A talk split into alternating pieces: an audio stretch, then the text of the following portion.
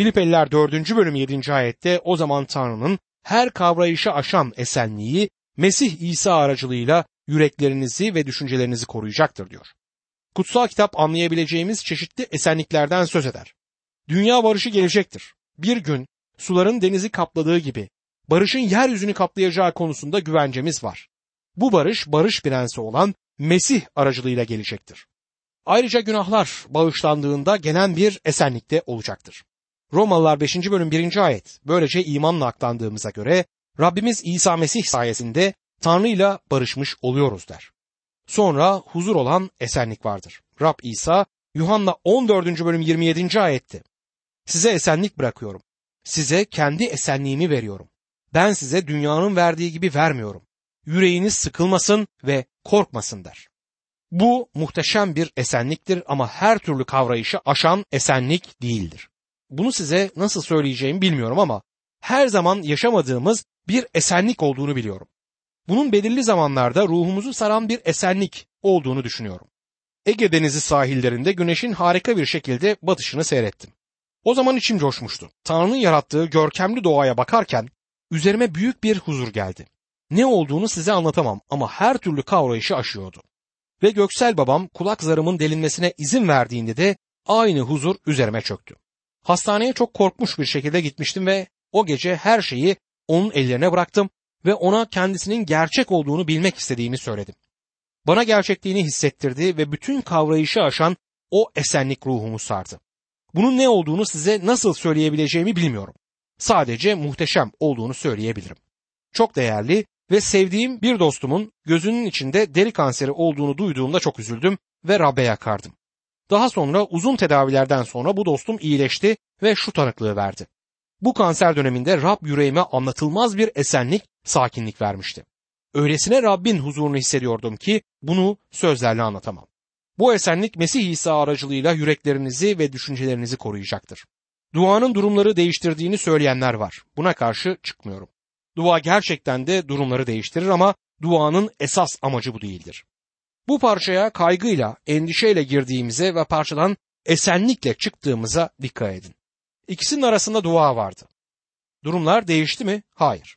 Fırtına hala dalgalar halinde yükselmekte. Gök gürültüsü hala duyuluyor olabilir. Fırtına hafiflemediği halde bireye bir şey olmuştur. İnsan ruhu ve kafasına bir şey olmuştur. Endişe ve kaygılarınızda Tanrı'nın etrafınızdaki her şeyi değiştirmesini istiyoruz. Bize şunu ver. Şunun olmasına izin verme. Şu kapıyı aç, o kapıyı kapat. Oysa bunların yerine Tanrım beni değiştir diye dua etmemiz gerekir. Gücün sırrı duadır. Duaya endişeyle girer, esenlikle çıkarız. Sevinç gücün kaynağıdır. Dua gücün sırrıdır. Gücün tapınağı Mesih'i düşünmektir. Filipeliler 4. bölüm 8. ayet sonuç olarak kardeşlerim gerçek, saygıdeğer, doğru, pak, sevimli, hayranlık uyandıran, erdemli ve övülmeye değer ne varsa onu düşünün der. Özetle ya da sonuç olarak kardeşlerim diyor. Üçüncü bölümün başında daha sözlerinin yarısındayken de sonuç olarak kardeşlerim demişti Elçi Paulus. Ama şimdi sözlerini bitirmek üzeredir. Son öğütlerini verir. Buna Mesih'in en kısa biyografisi adı verilmiştir. Gerçek olan odur. Yol, gerçek ve yaşam odur. Doğru olan odur. Mesih doğrudur. Adil olan, İsa'ya adil olan adı verilmiştir. Pak olarak yeryüzünde dolaşan tek kişi ise Rab İsa'ydı. Hanginiz bana günahlı olduğumu kanıtlayabilir sorusunu sormuştu. Kimse böyle bir şeyi yapmamıştı.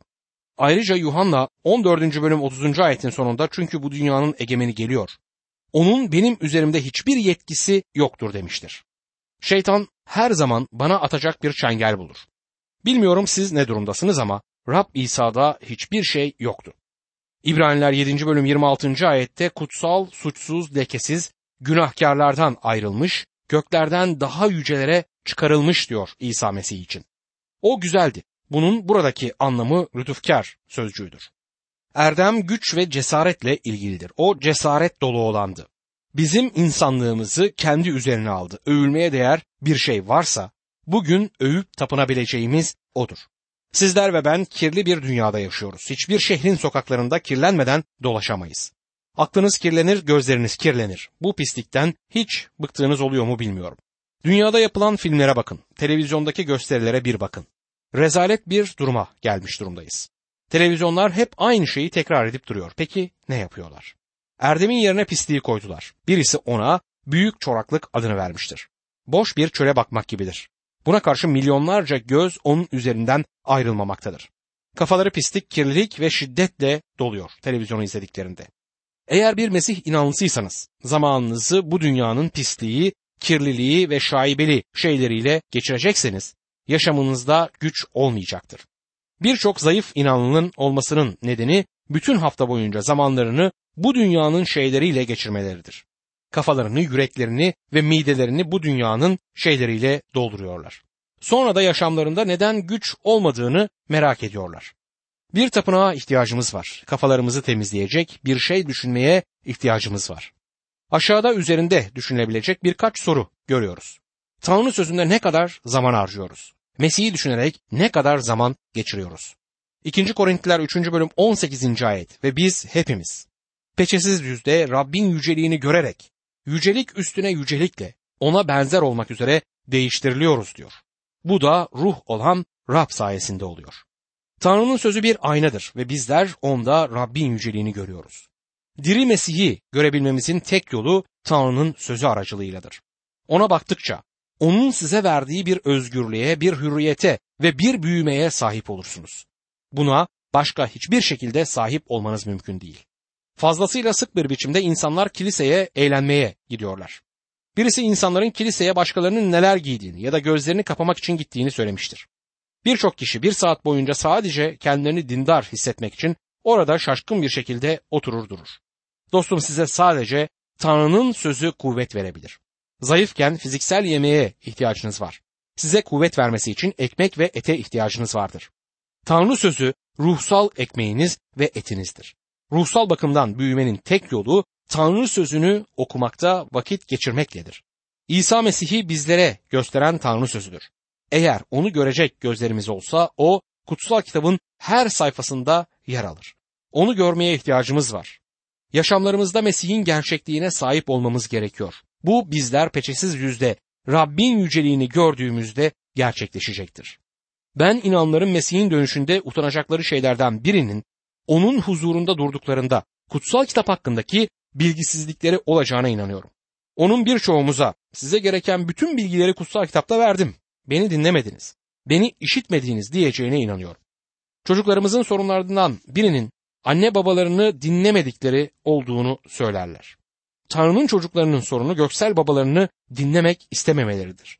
Mesih'i düşünmek gücün tapınağıdır. Birçoğumuz dünyanın işleri ve pisliğinden ayrılıp onu düşünebileceğimiz, ona tapınabileceğimiz ve onu övebileceğimiz ruhun tapınağı için Tanrı sözüyle yalnız baş başa kalmaya ihtiyacımız var.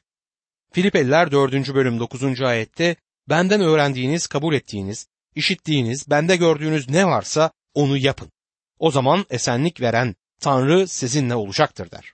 Elçi Pavlus burada benim yaptığımı uygulayın diyor. Biz bunu söyleyebiliyor muyuz? Yakınlarımızın, çocuklarımızın ya da torunlarımızın bizim izlediğimiz yolları izlemesini bilmiyorum ister miyiz? Ben istemezdim. Yakınlarımın beni örnek almasını istemiyorum. Ama Elçi Pavlus kendi hayatını diğer inanlar için örnek olarak gösterebiliyor. Pavlus o güç tapınağında yaşamıştı. Çünkü Mesih'i yaşamının merkezi ve ekseni yapabilmişti. Filipeliler 4. bölüm 10. ayette bana duyduğunuz ilgiyi sonunda tazelediğiniz için Rab'de çok sevindim. Aslında ilgi duyuyordunuz ama bunu göstermeye fırsatınız olmadı diyor. Başlangıçta Filipelilere mektubun öncelikle bir teşekkür mektubu olduğunu söyledim. Elçi Paulus teşekkür kısmına geçmeden önce Mesih'te iman yaşamını ele almıştır. Bu mektup boyunca iman yaşamından söz eder. Şimdi armağanlardan ötürü onlara teşekkür eder. Filipi'deki kilise iki yıl boyunca Paulus'tan haber alamamıştı. Yarışilim'de tutuklanıp iki yıl boyunca cezaevine atıldığında nerede olduğunu bilmiyorlardı. Ondan bir daha haber aldıklarında Roma'daki bir cezaevine gönderilmişti. Bu yıllar boyunca onunla iletişim içinde olmadıkları ve armağanlarını gönderemedikleri için özür dilediler. Elçi Paulus onları çok lütufkar bir şekilde bağışlar. Bana olan ilginizi sonunda tazelemiş olmanızdan dolayı Rab'de çok sevindim. Aslında ilgi duyuyordunuz ama bunu göstermeye fırsatınız olmadı diyor. Yani benimle olan iletişiminiz kesildi. Bu yüzden bana yardım etmeye fırsatınız olmadı der. Burada da Pavlus'un ne kadar lütufkar davrandığını görüyoruz. Filipeliler 4. bölüm 11. ayette bunu ihtiyacım olduğu için söylemiyorum. Çünkü ben her durumda eldekiyle yetinmeyi öğrendim diyor. Elçi Paulus hiçbir zaman onlardan bir şey istemediğini söyler. Hiçbir zaman yardım almak için bir sinyal yollamamıştı. Paulus içinde bulunduğu durumlarda kanaatkar olmayı öğrenmişti. Birçoğumuz işler iyi gidiyorsa ve doğru yerdeysek o zaman elimizdekiyle yetineceğimizi düşünüyoruz. Bu tatminimiz için hayattaki durumlara bağımlı olduğumuz anlamına gelir. Ben Tanrı'dan bana şükran dolu bir yürek vermesini isterim. Tanrı'dan beni ofisimde çalışırken de Ege sahillerinde denizin güzel manzarasının tadını çıkartırken olduğum kadar tatmin olmuş bir şekilde yaşamayı istiyorum. İçinde bulunduğumuz durumların şükran dolu bir yürekle çok ilgisi var öyle değil mi? Ama Paulus içinde bulunduğu durum her ne olursa olsun şükreden bir yüreğe sahip olmayı öğrenmiştir. Filipeliler 4. bölüm 12. ayette yoksulluk çekmeyi de bilirim, bolluk içinde yaşamayı da. İster tok, ister aç, ister bolluk, ister ihtiyaç içinde olayım, her durumda, her koşulda yaşamanın sırrını öğrendim diyor. Elçi Paulus ilginizden ötürü minnettar olduğum halde ekonomik olarak en aşağı düzeyde yaşamayı ve en yüksek düzeyde yaşamayı da biliyorum. Her ikisini de yaptım demek ister. Hiçbir şey olmadığı zamanlar olmuştu. Ama o zamanlarda da şükretmekteydi. Tanrı'nın ona her şeyi bol bol verdiği zamanlarda oldu ve bu durumda da doğru bir şekilde yaşadı.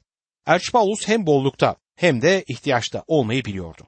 Ama bizler bunu yapmakta pek başarılı değiliz. Herhalde Rab bunu biliyordu ki bazı harika kişilerin cömertliği aracılığıyla standartlarımız inmedi. Aynen eskiden olduğu gibi yaşamaya devam edebiliyoruz. Olabilecekler için hazırdık ama Rab buna izin vermedi ve bundan ötürü Rab'be teşekkür ediyor ve onu övüyoruz. Doktor Harry Ironside her yıl Mel Trotler'in hizmetinde bir kutsal kitap konferansı için Grand Rapids'e gitmeyi adet edinmişti. Mel Trotter eskiden alkolikti ve Mesih'e iman ettikten sonra eskiden olduğu durumda olan kişilere hizmet etmek için bir hizmet grubu oluşturmuştu. Grand Rapids'te yeni bina edilen bir otelin sahibi de aynen bu kişi gibi alkolikti ve Troller aracılığıyla Mesih'e iman etmişti. Mele misyona bir konuşmacı ya da ziyaretçi geldiğinde onu otele yolla. Onu bedava olarak misafir etmek istiyorum derdi. Doktor Ironside otele vardığında adam onu Cumhurbaşkanı için ayrılan suite götürdü. Otelindeki en iyi oda ona verildi. Doktor Ironside hayatında hiç böyle bir odada kalmamıştı. Mel'e telefon edip dinlemel beni böyle bir yerde misafir etmen gerekmiyor. Bütün bu lükse sahip olmam gerekmez. Tek istediğim rahat bir yatağı olan bir oda ve çalışabileceğim bir masayla bir lamba dedi. Mel onu odanın kendisine ve hizmete hiçbir şeye mal olmadığını, kendilerine ücretsiz olarak sağlandığı konusunda güvence verdi. Ona Harry, Elçi Paulus bolluk içinde de sıkıntı içinde de yaşamayı bildiğini söylemişti. Bu hafta bolluk içinde yaşamayı öğren olur mu diye sordu. Aslında bu çok güzeldir. Şimdi sık sık aktarılan ama aktarılması için sadece belirli durumların olduğunu düşündüğüm bir ayete geldik. Bu ayet yaşamla ilgilidir. Günlük yaşamımızda bize hitap eder. Bu ayetin yaşamda uygulanması gerekmektedir. Filipeliler 4. bölüm 13. ayette beni güçlendirenin aracılığıyla her şeyi yapabilirim diyor. Bunun aslında Elçi Paulus'un yazdığı şekilde beni güçlendiren Mesih'te her şeyi yapabilirim şeklinde çevrilmesi gerektiğini düşünüyorum. Elçi Paulus her şeyi dediğinde gerçekten de her şeyimi demek ister. Dışarı çıkıp evinizin üzerinden atlayabileceğiniz anlamına gelir mi bu ayet? Tabii ki gelmiyor. Elçi Paulus Mesih'te her şeyi yapabilirim diyor. Yani Mesih'in sizin yaşamınız için olan isteğinin çerçevesini çizer bu. Size hangi armağanı verirse aynı zamanda o armağanı kullanmak için güç de verecektir. Bir armağan inanlının yaşamında Tanrı'nın ruhunun görünmesidir. Mesih'te hareket ettiğiniz sürece güce sahip olacaksınız. Size bir örnek vereyim. Seyahat etmeyi en çok sevdiğim taşıt trendir. Uçağa binmemin tek nedeni binmem gerekliliğidir. Tren çok daha fazla romantizmle bağlantılı ve çok daha bence zevkli. Sizi gideceğiniz yere geç götürür ama hiç olmazsa götürür. Önemli olan da budur. İzmir'den kalkıp ülkenin her bir yöresine giden bu trene koca emektar tren derdim. Bu tren hep yollardaydı. İzmir garından kalkar ağır ağır yola koyulurdu. Bu emektar trenle yolculuk etmekten zevk alırdım. Büyük bir güçle ilerlerdim. Bu tren, tren yolunda yapması gereken her şeyi yapabiliyorum. Ülkedeki en yüksek dar geçitlere tırmanabilirim. Tepeye kadar tırmanıp diğer taraftan aşağı inebilirim. Her şeyi yapabilirim diyebilirdi. Şimdi emektar trenin yıllardır İzmir, Kars ve diğer kentler arasında insanları taşıyıp duruyorum. ve bu iş biraz monotonlaşmaya başladı. Ben insanların Erciyes'e tırmandığını gördüm. Artık ben de oraya gideceğim deyip de Erciyes Dağı'na doğru hareket edeceğim dediğini düşünün. Trenin gerçekten böyle bir şey söyleyip söylemediğini bilmiyorum ama bir gün demiryolundan çıkıp Erciyes Dağı'na doğru yol aldığını biliyorum. Size sadece hiçbir zaman Erciyes'e varmadığını söylemek isterim. Tren yolundan çıktığı anda parçalandı. Tren yolundan çıktığı anda çaresiz ve ümitsiz bir şekilde büyük bir faciaya yol açtı. Bu emektar tren demir yolunda ilerlediği sürece yapması gereken şeyi yaptığı sürece yapabileceği her şeyi yapabiliyordu. O dağlara çıkıp inebilir, kentlerin arasında sefer yapabilirdi. Ama tren yolundan çıktığında çok çaresiz bir duruma düşer. Elçi Paulus da kendisi hakkında aynı şeyi söylemektedir. Mesih'te her şeyi yapabilirim. Dostum eğer Mesih'in bedeninin bir üyesiyseniz İsa bedenin başıdır ve sizin de onun sizin hayatınız için olan isteğinin çerçevesinde hareket etmenizi ister. Onun isteği sizin üzerinizde gittiğiniz demir yoldur. Elçi Paulus bizim her şeyi yapabileceğimizi söylemez. Ben bir çekirgenin yaptığı şekilde zıplayamam. Okula giderken yüksek atlama yapardım ama artık atlayamıyorum. Gördüğünüz gibi her şeyi yapamam ama Tanrı'nın beni kurtardığı zamandan bu dünyadan alacağı zamana kadar yapmamı istediği her şeyi yapabilirim.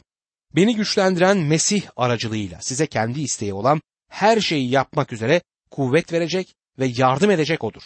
Sizin ellerinize istediğiniz her şeyi yapmanız için sınırsız bir güç verdiğini söylemek istemediği kesindir. Bunun yerine sizin için olan isteğinin çerçevesinde her şeyi yapmakta size yardım edecektir. Sizler ve ben Mesih'teyken ve o demir yolunda Mesih'te ilerlerken karşı konulmaz bir durumdayız. Bizi durdurabilecek hiçbir şey yoktur. Ama sizler ve benim o görkemli konumun dışına çıkıp ya günah işleyerek ya da kendi inatçılığımızla ya da kardeşlerle bir araya gelmemek yüzünden Tanrı'nın isteği dışına çıkarsak o raydan çıkan emektar tren kadar harabe hale geliriz ve hiçbir yere varamayız. Ama eğer demir yolunda kalırsak Mesih'te her şeyi yapabiliriz. Yuhanna 15. bölüm 7. ayet. Eğer bende kalırsanız ve sözlerim sizde kalırsa ne isterseniz dileyin size verilecektir der. Bir şeyler istemeden önce nerede olduğumuzdan emin olmalıyız. Tanrı'nın isteğinde olmak önemlidir. Dostum şunu vurgulamak istiyorum. Tanrı'nın isteğinde olmak acildir ve Tanrı'nın isteği de kutsal kitabı bilmekle anlaşılabilir. Birçok kişi küçük bir kursa giderse bunun bütün sorunları çözeceğini düşünür ama çözmeyecektir. Bir kursa girmek için dünyanın parasını veren birini tanıyorum. Bu kursun kendisine ve ailesine ne kadar yardım ettiğini, hayatlarında bir devrim yarattığını söyledi. Birkaç ay sonra şimdi nasıl gidiyor diye sordum. Kursa katılmadan önce olduğumuz yerdeyiz gibi dedi. Belli ki düşündüğü gibi bir sorun çözücü olmamıştı bu kurs. Bundan sonra ona Tanrı sözünde gerçekten ne kadar zaman geçiriyorsun diye direkt bir soru sordum.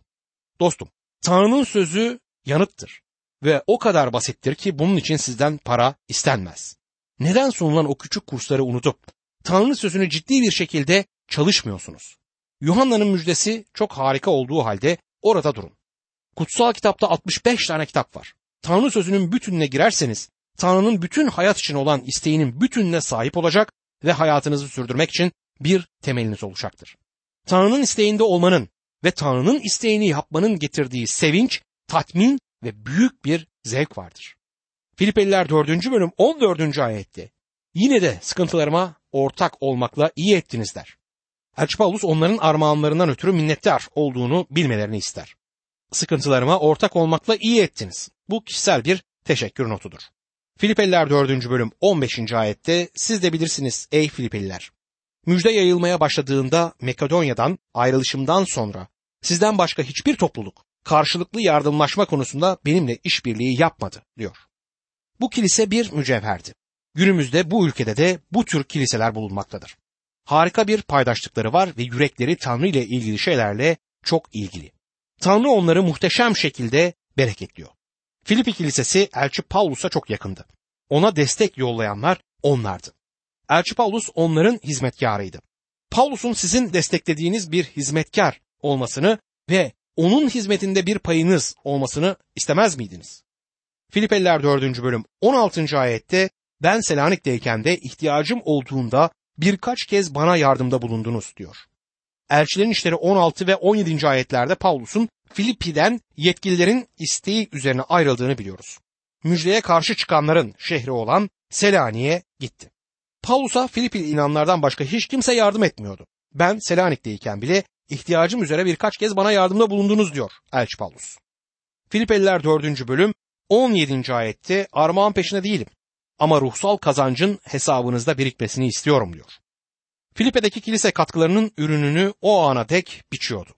Elçi Paulus onlara teşekkür etmek için bu mektubu yazar. Bugün bizler bu mektubu inceliyor ve bu çalışmadan yararlanıyoruz. Bu onların katkısının ürünlerinden birisidir. Paulus'un hizmetinde bir katkıları olduğunu söyleyebiliriz. Tanrı sözünün bildirilmesinde hala bir payları bulunmaktadır. Filipeliler 4. bölüm 18. ayette benim her şeyim var, bolluk içindeyim. Epafroditus'un eliyle gönderdiğiniz armağanları alınca bir eksiğim kalmadı.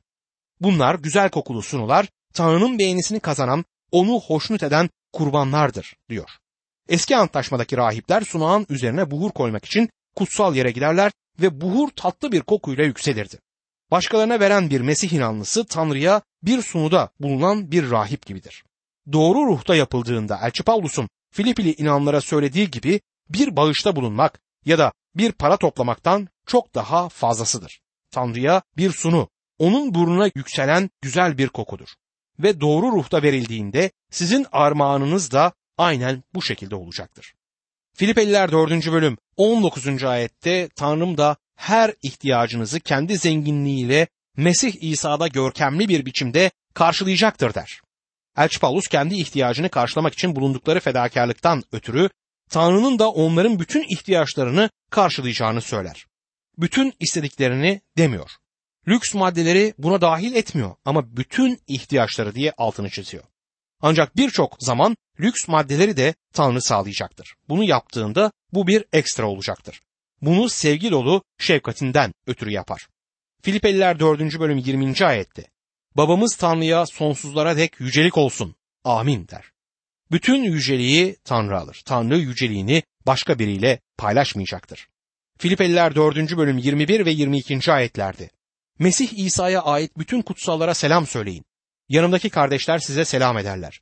Bütün kutsallar özellikle Sezar'ın ev halkından olanlar size selam ederler diyor.